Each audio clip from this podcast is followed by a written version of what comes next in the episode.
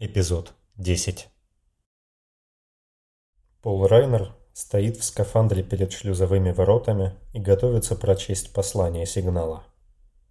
Они потратили полтора часа на подготовку и проверили весь инвентарь, который смогли найти на корабле. Им пришлось освободить метровый контейнер из каргоотсека, чтобы уместить туда аппаратуру для необходимых исследований.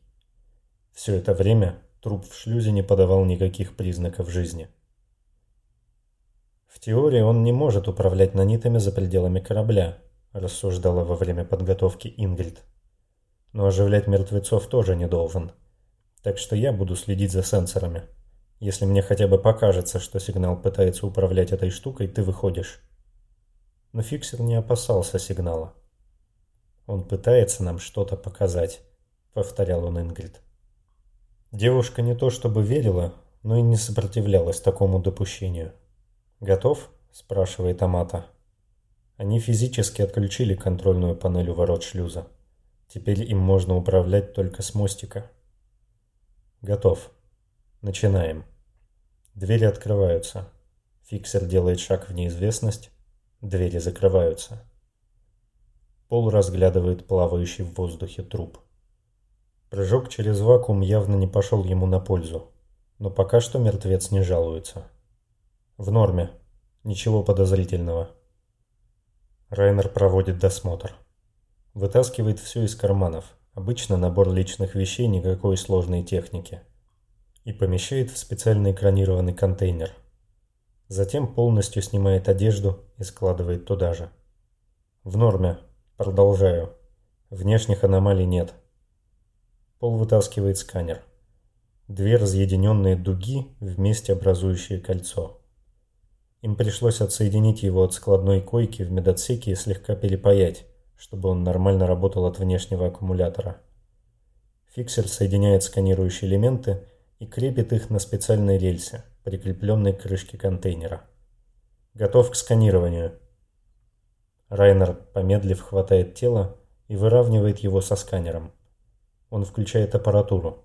Дальше ему остается только держать мертвеца максимально неподвижно пока кольцо двигается по рельсе вдоль нижней части тела.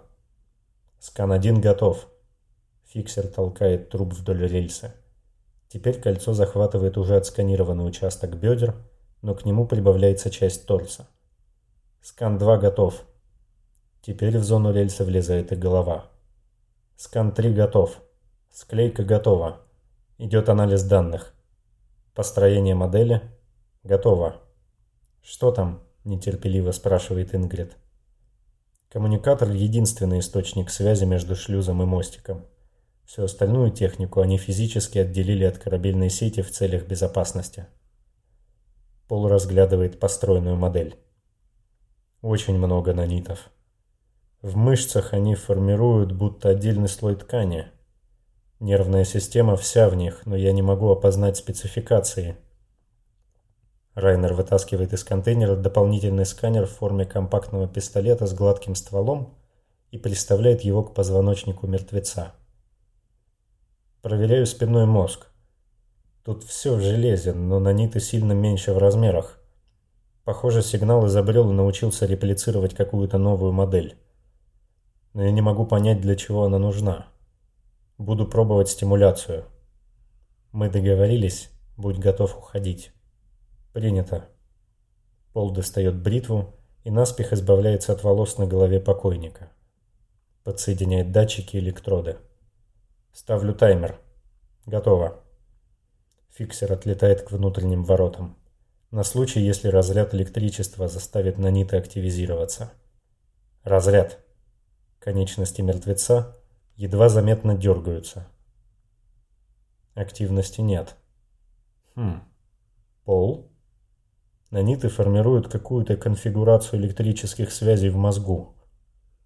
Но не понимаю, что это значит. Они перенаправили разряд таким образом, чтобы подсветить конкретные участки. Опасности нет. Делаю контрольный скан без таймера. Разряд? Да. Результат идентичен. Выходи, Пол. Он не спорит. Сенсоры будут продолжать детальное изучение мозга и без него. Фиксер упаковывает аппаратуру. Контейнер с личными вещами остается в шлюзе. Когда Ингрид закрывает за ним ворота, Райнер испытывает смятение. Паттерн снова ускользает от него. «Ты идешь?» Райнер снимает шлем и хмурится.